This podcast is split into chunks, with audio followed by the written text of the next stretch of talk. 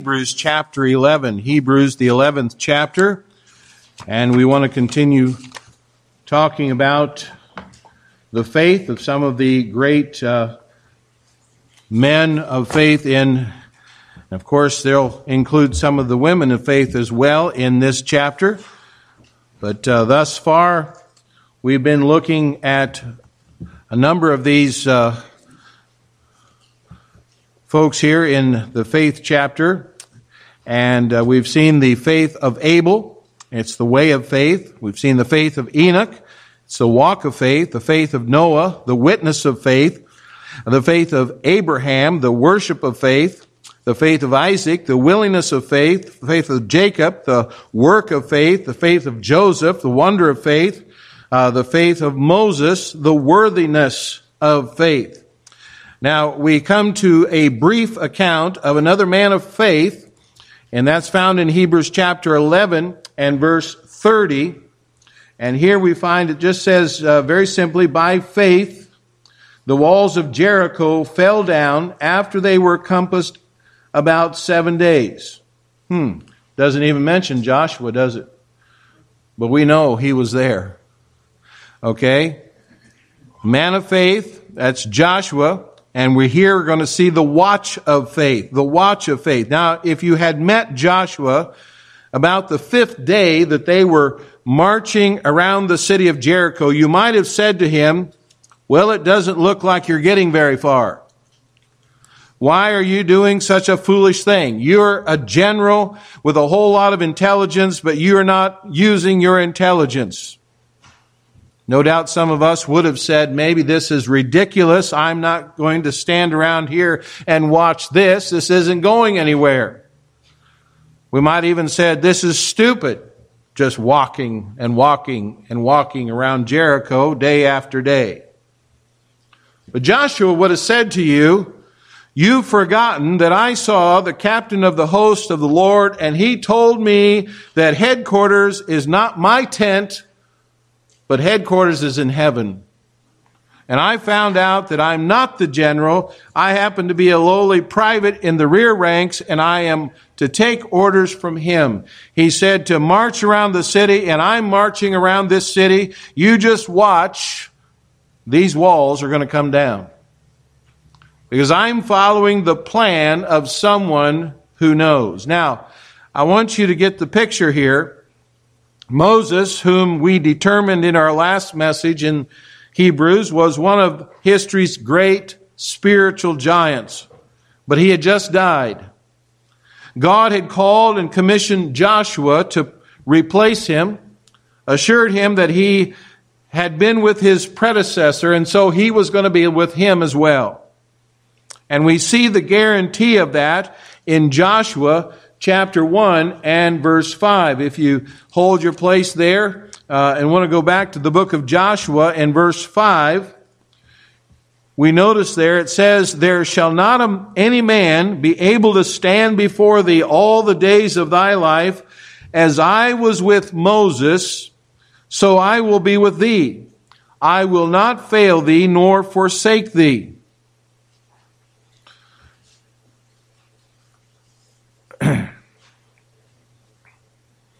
Now, that should be sufficient assurance for anyone.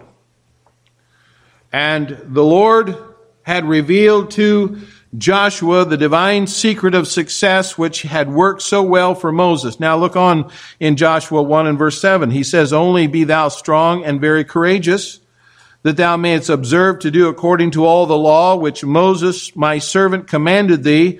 Turn not from it, to the right hand or to the left, that thou mayest prosper whithersoever thou goest. This book of the law shall not depart out of thy mouth, but thou shalt meditate therein day and night, that thou mayest observe to do according to all that is written therein. For then thou shalt make thy way prosperous, and then thou shalt have good success. To sum it up, he was to meditate on the Word of God and then obey it. Joshua gave the command immediately to ready both people and possessions for the crossing of Jordan and the entering of the promised land. And the proper response to faith is always immediate. Action is the only virtue that suits trust. Now, we keep coming back to that concept, don't we? Those who believe God obey God. Now, in the case of Joshua and the children of Israel, they prepared for prompt and swift action, even though the Jordan was considerable or considered impassable at that time. And the Bible says, For the Jordan overflowed all his banks all the time of harvest, and it would take a miracle for them to, uh, in those circumstances, and well, God has miracles available to accommodate his orders. Now, if you go back and to the book of Numbers and you remember there, two spies were sent, in contrast to the 12 that Moses had sent 40 years earlier. And they were given these instructions Joshua chapter 2 and verse 1 Joshua the son of Nun sent out of Shittim two men to spy secretly, saying, Go view the land, even Jericho. And they went and came into the harlot's house named Rahab and lodged there. Go view the land. Now remember, the spies in Numbers that Moses had sent there were to see if the land was good or bad, what the people were like. Were they strong or weak? Were they few or many? And where did they live? Did they live in tents or in strongholds? These men sent by Joshua were merely to view the land. The word carries the idea of exploring. And we're to assume they were kind of to make maps, perhaps, or chart some strongholds, otherwise lay the groundwork for a full assault by the entire Israeli, uh, Israelite army. It was strictly a fact finding mission, not to see how strong the people were, or how good they were, or how, uh, how fast they were, how big they were. Now, if we look at the life of Rahab, and we'll look at her in our next message, Lord willing, but you remember these spies stopped at her home, and when the king of Jericho learned the men were in the city, he sent soldiers to her, demanding that her, uh, she surrender them. Instead, she hid them under the stalks of flax on her roof, and then later lowered them down the, from the wall through the window over, under the cover of darkness. And when these spies returned they told Joshua, Truly the Lord hath delivered into our hands all the land, even all the inhabitants of the country do faint because of us. You see, Joshua and his followers swung into action. Taking three days to get a formation, Joshua instructed the priest to lead the way with the Ark of the Covenant. And when they arrived on the banks of the flood swollen, raging Jordan, he instructed these priests to walk out into the river carrying the precious ark of God, and then they were to stand still. Turn to uh, chapter 3 of Joshua and look at verse 15. Joshua 3:15 says then uh, this is uh, 3:15 excuse me as they that bear the ark were come in unto Jordan and the feet of the priests that bare the ark were dipped in the brim of the water. The Jordan overfloweth all his banks all the time of harvest. That the waters which came down from above stood and rose up upon a heap very far from the city of Adam, and is beside Zaretan. And those came down toward the sea of the plain, even the salt sea failed and were cut off, and the people passed over right against Jericho. And the priests that bare the ark of the covenant of the Lord stood firm on dry ground in the midst of the Jordan, and all the Israelites passed over on dry ground until the people were passed clean over Jordan. Now, why did God provide a miracle for them? Well, the answer is in chapter 4 and verse 23. In chapter 4, verse 23, it says, For the Lord your God dried up the waters of Jordan from before you until ye were passed over, as the Lord your God did to the Red Sea, which he dried up from before us until we had, were gone over, and that all the people of the earth might know. And here's the answer why he did it that all the people of the earth might know that the hand of the Lord that is mighty, that ye might fear the Lord for God forever. Why did God perform or provide this miracle? That all the people of the earth might know the hand of the Lord that is mighty, that ye might fear the Lord your God forever. So, the story of faith in the conquest of Jericho and true faith anywhere could be put into three words. Those three words are call, compliance, and conquest. The foundation, the fulfillment, and the fruit of such faith can be seen in the case of Joshua and with sinners of every age and even Christians today. So we're going to look at the faith of Joshua and how it applies to us uh, today. And so, first of all, we find the foundation of faith.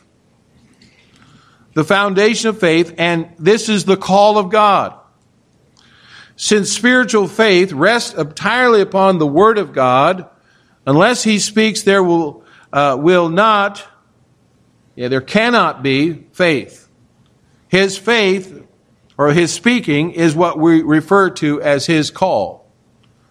It's not only a call in salvation, but there's a call in relationship to service. Now, in the case of Joshua, there was, of course, Joshua's original call by God, his initial commission to be the visible leader of a chosen people. It was simple, it was to the point. And you go back in verse uh, w- uh, chapter 1, verse 5, which we read, There shall not be any man stand before thee. Uh, we read verses 7 and 8, but in verse 9 he said, Have I not commanded thee? Be strong and be of good courage. Be not afraid, neither be thou dismayed, for the Lord thy God is with thee whithersoever thou goest. There was a divine guarantee sufficient for Joshua to meet any circumstance, face any condition, master any problem, undergo any trial and testing. His call was reinforced by the appearance of the true commander in chief of the expedition into Canaan, the captain of the Lord's host. And he manifested himself to Joshua after they crossed the flooded river. And that record is in chapter 5, uh, beginning in verse 13 chapter 5, verse 13 says, And it came to pass when Joshua was by Jericho that he lifted up his eyes and looked, and behold, there stood a man over against him with his sword drawn in his hand. And Joshua went unto him and said unto him, Art thou for us or for our adversaries? And he said, Nay, but as captain of the host of the Lord am I come. And Joshua fell on his face to the earth and did worship and said unto him, What saith my Lord unto his servant? And the captain of the Lord's host said unto Joshua, Loose thy shoe off thy foot, for the place whereon thou standest is holy. And Joshua did so. There was the call from the commander in chief, the captain of the Lord's host. Now, this was following the detailed instructions or this was followed by detailed instructions in chapter 6 and then verses 2 through 5 said and the lord said unto joshua see i have given unto thy hand jericho and the king thereof and mighty men of valor and ye shall compass the city all ye men of war and go round about the city once Thus thou shalt do six days, and seven priests shall bear before the ark seven trumpets of ram's horns, and the seventh day ye shall uh, compass the city seven times, and the priests shall blow with the trumpets, and it shall come to pass that when they make a long blast with the ram's horn, and when ye hear the sound of the trumpet, all the people shall shout with a great shout, and the wall of the city shall fall down flat, and the people shall ascend by up every man straight before him absolutely no room for doubt there, although it might have been considered foolish by some. The instructions were plain, and the call was equally clear. Now, that's in the case of Joshua. Now, in the case of the sinner, there is no doubt what God wants the unsaved to do either. How he wants them to do it. You know, we call that invitations. There are some invitations in the Bible, both in the Old Testament and the New Testament. In Isaiah 1 and verse 18, it says, Come now, let us reason together, saith the Lord. Though your sins be as scarlet, they shall be white as snow. Though they be red like crimson, they shall be wool. That's an invitation. Come, in Matthew 11, 28 to 30, there's an invitation that says, Come unto me, all ye that labor and are heavy laden, I will give you rest. Take my yoke upon you and learn of me, for I am meek and lowly in heart, and ye shall find rest unto your souls, for my yoke is easy and my burden is light. That's an invitation. There's an invitation in John 3:16 for God so loved the world that he gave his only begotten son that whosoever believeth in him should not perish but have everlasting life. In John 5 and verse 24 there's an invitation, verily verily I say unto you he that heareth my word and believeth on him that sent me hath everlasting life and shall not come into condemnation but is passed from death unto life. And then in Revelation 22 and verse 17, there's an invitation, and the Spirit and the bride say, Come. And let him that heareth say, Come. And let him that is athirst come. And whosoever will, let him take the water of life freely. These are invitations from God, and they're obviously for everyone, no matter how steeped in sin or how despairing the soul. The only requirement is to honestly desire forgiveness and God's so great salvation that we studied back in Hebrews chapter 2. We call those invitations. Now, we also call them warnings, interspersed with invitations throughout the Word of God. There are some clear proclamations of things that will happen if these invitations are unheeded.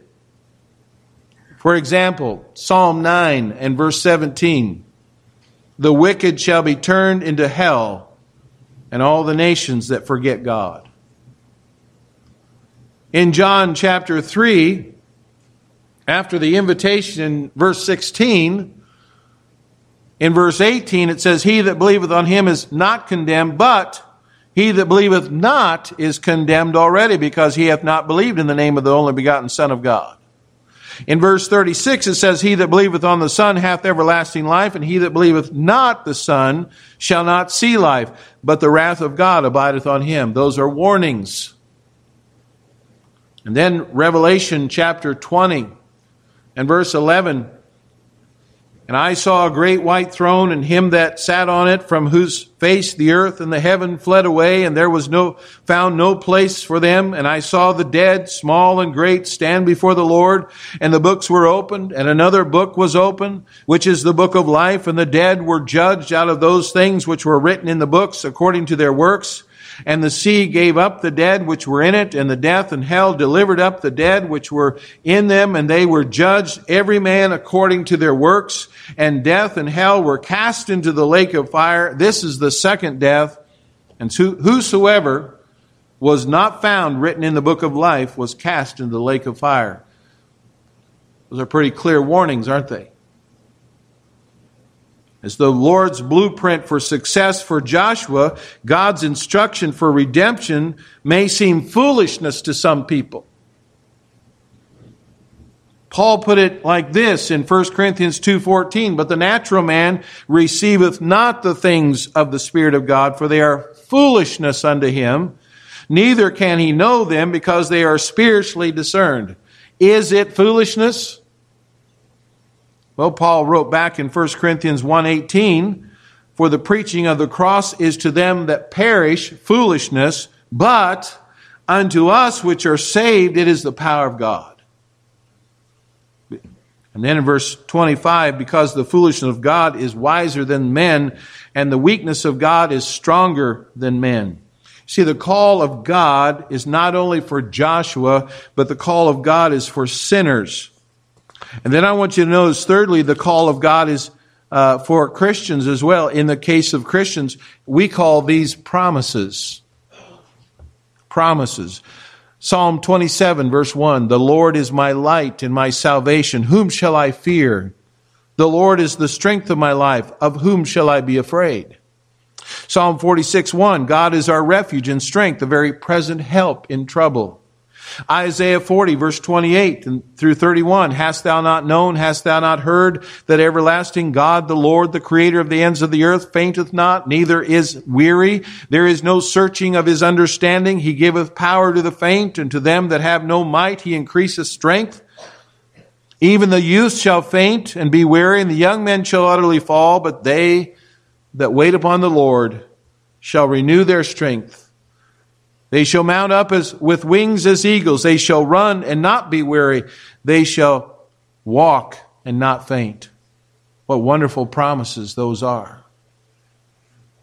What about Romans 8? Romans 8:31 says, "What shall we say then to these things? If God be for us, who can be against us?"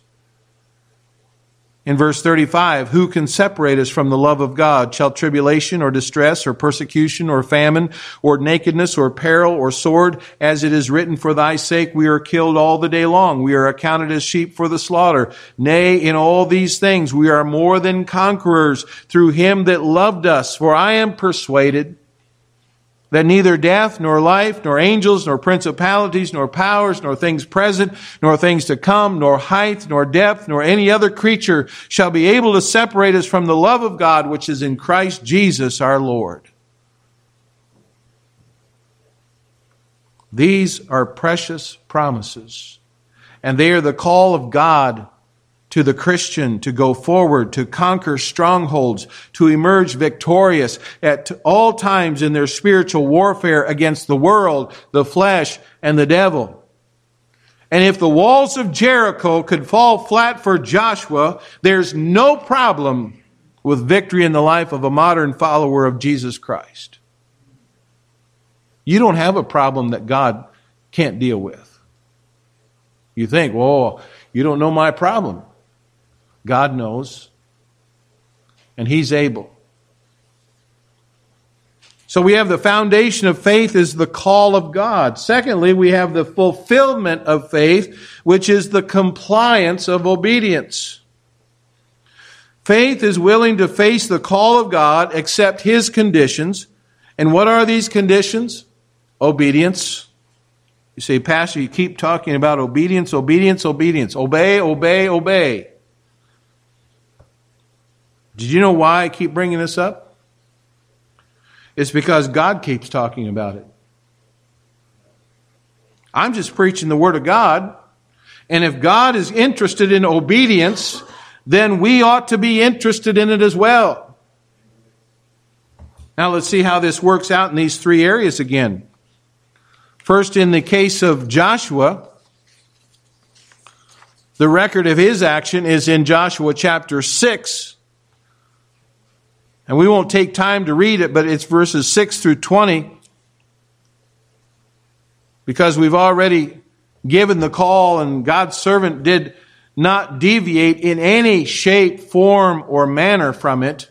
Joshua did exactly what God told him to do. The priests bearing the ark of the Lord, the seven other priests blowing the ram's horn trumpets continually, the warriors armed for the war, the rest of the Israelites following in this giant parade, marching around Jericho once daily for six straight days. And on the seventh day, they rose at dawn and did the same. And although this time they marched around Jericho seven times, they had step counters, they would have gotten their steps in that day, right? For you don't have step counters, that's just, that's kind of a modern way of keeping track of how much exercise you do during the day. Well, they got their steps in that day, didn't they? Seven times around Jericho. The end of the final circuit, Joshua told the people, proclaim the victor's cry, shout for the Lord has given you the city. Now, the unspiritual of that day would have thought Joshua was a lunatic. They would have thought he was a raving madman. And wouldn't the fighting men of Jericho have rolled on the floor in hysterics had they known in advance his plan? They would have responded as did Jews' enemies in Nehemiah's day. Remember in Nehemiah's day, in, in Nehemiah 4 and verse 2, it says, And he spake before his brethren in the army of Samaria and said, What do these feeble Jews? Will they fortify themselves? Will they sacrifice? Will they make an end in the day? Will they revive the stones out of the heaps of the rubbish which burned? Now Tobias, Tobiah the Ammonite was by him and said, Even that which they build, if a fox go up, he shall break down that stone wall. Can you imagine what a field day the media would have had that day?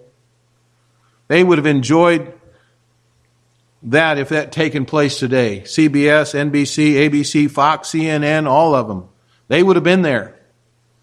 And they would have filmed it live from the top of the walls and from the Goodyear blimp and probably obtaining interviews with selected inhabitants of the city who would say what they wanted to hear. You know, they tape it for editing, of course. No doubt they would have interviewed the cities of Jericho and asked them, How does that make you feel? I mean, that's always the question they ask. How do you feel about this? How does it make you feel to have the Israelites marching around your city? They would have interviewed the Israelites and asked them, how does it make you feel to march around the city? Don't you feel stupid? Don't you feel guilty? And on and on they would go. And the mayor and the members of the city council would all be interviewed, and attempts unsuccessfully would be made to feature General Joshua and some of his officers. And it would have been a riot of entertainment to the worldly wise who sneered at those daring to believe God. Now, here's something to remember ridicule doesn't divert faith. If you have faith, ridicule will not divert your faith.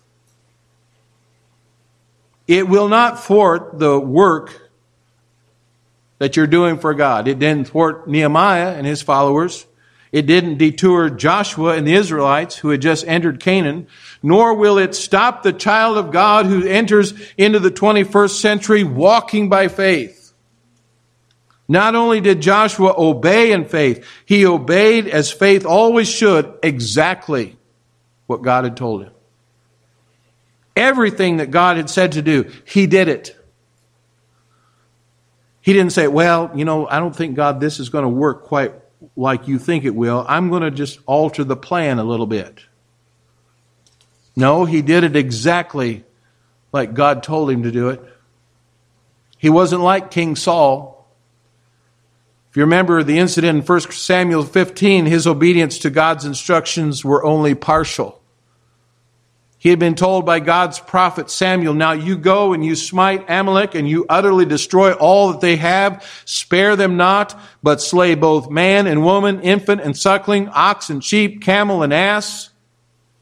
And yet when Samuel faced him afterward in his incomplete obedience and his stubborn rebelliousness, rebelliousness, he blamed the people for taking of the spoil to sacrifice unto the Lord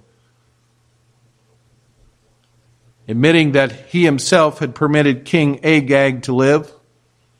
It was then that Samuel uttered his timely, oft quoted words of rebuke Hath the Lord as great delight in burnt offerings and sacrifices as in obeying the voice of the Lord?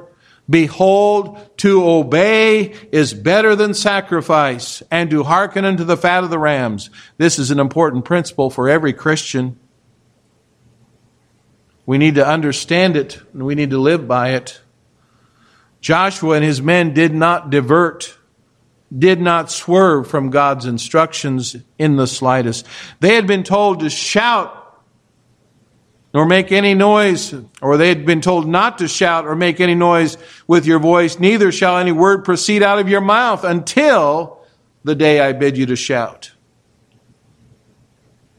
Now, there was not to be kind of a practice shout, maybe a sample shout. No, they followed God's plan exactly. It's important to notice there is no shortcut route to victory, there is no better way than the one God has revealed. But then look at the case of the sinner. Faith on the part of the unsaved is not limited to obedience when the sinner asks, What must I do to be saved? the answer is very clear. Believe on the Lord Jesus Christ, and thou shalt be saved and thy house. There's no other advice nor other teaching on the subject. These instructions for salvation are to be obeyed exactly. It's not faith plus something else, but by grace alone, through faith alone. It's not believe on the Lord Jesus Christ and be baptized. It's not believe on the Lord Jesus Christ and be christened or confirmed. It's not believe on the Lord Jesus Christ and obey the Ten Commandments. It's not believe on the Lord Jesus Christ and live a good life. It's not believe on the Lord Jesus Christ and hold out faithful to the end. No. It's simply and only believe on the Lord Jesus Christ and thou shalt be saved. And that's why the faith that saves is a faith that includes repentance. Is that all? That is all. Its simplicity has often been the object of much ridicule by those who are unsaved. Paul noted them. To them, such a plan of redemption is foolishness. And yet, however does that, however, does not stop the individual sincerely wanting redemption. And by faith, he or she steps out to claim it forever. Romans 10 13 says, For whosoever shall call upon the name of the Lord shall be saved. That's the case of the sinner. But then, in the case of the Christian, what does faith do in the life of a believer when God calls? He obeys. In fact, it is only possible for a believer to walk with God in accordance to the measure of his or her faith. How far does faith go? Only as far as an individual's obedience to God and God's will and his word. That's why most Christians never make any spiritual mountains. Their faith is only a molehill of sand or thanks to the lack of obedience to their, in their lives. Paul said, I believe God in Acts 27. And although he was speaking there about a particular incident, it was a philosophy that governed his entire life and a service. Do you believe God? He believed God. You take a look at his life and you discovered how much he accomplished for God because he believed God. Faith works. And that leads us to our final thought about faith on the Jericho road. Here going around Jericho. The foundation of faith is the call of God. The fulfillment of faith is the fulfi- uh, compliance or of, of obedience. And the fruit of faith is the conquest of the enemy.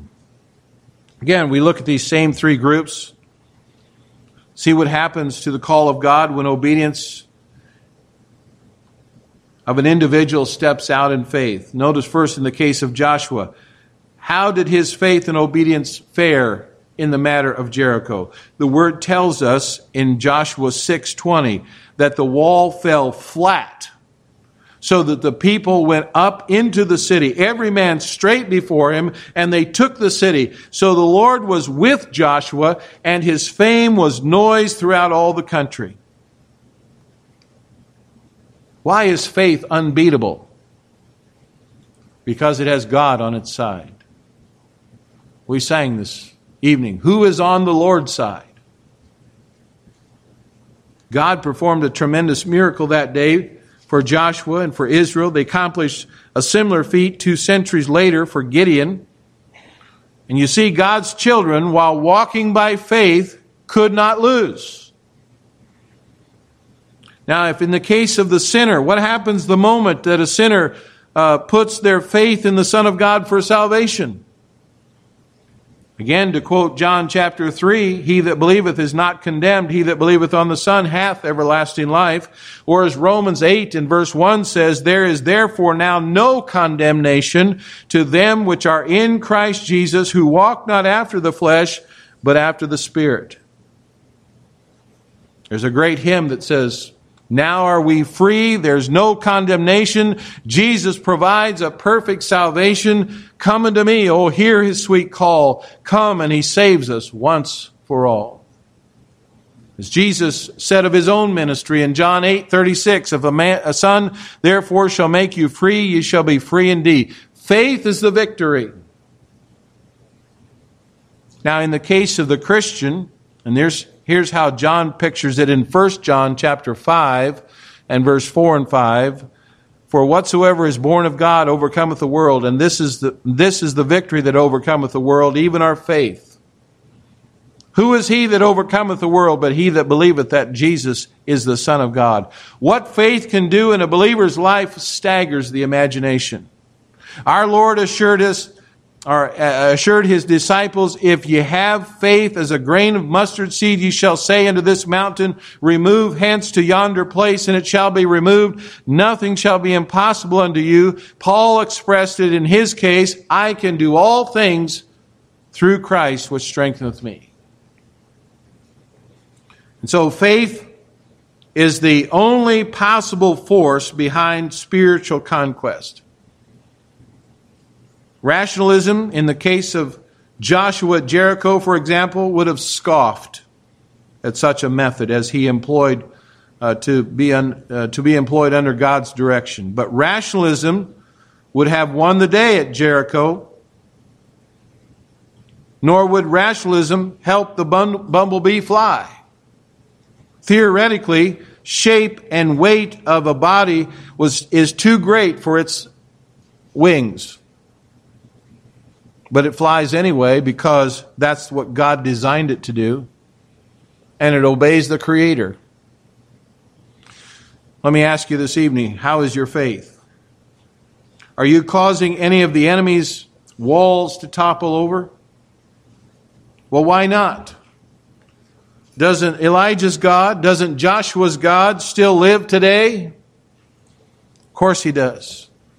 He merely waiting to be believed and for his followers to step out on his word of faith. I wonder, will you be one who does? Perhaps you're here this evening and you need to trust Christ as your personal Savior. Probably not the case for a Sunday evening crowd, but it's possible. Maybe there's a young person here tonight who's never trusted Jesus Christ as your Savior. For by grace are you saved through faith, and that not of yourselves. It is a gift of God, not of works, lest any man should boast. You need to come and receive Christ as your Savior by faith. How about you, Christian? Ephesians 2.10 says, For we are his workmanship, created unto uh, created in Christ Jesus unto good works, which God hath before ordained that we should walk in them? Are you living by faith and demonstrating the good works that God has saved you for? Are you faithful? Faithful to your Bible reading and your prayer time, to the preaching services of this church, and to your testimony before others. The obedience of faith, that's what God wants. And that's what God expects of each one of us this evening. Let's pray. Father in heaven, thank you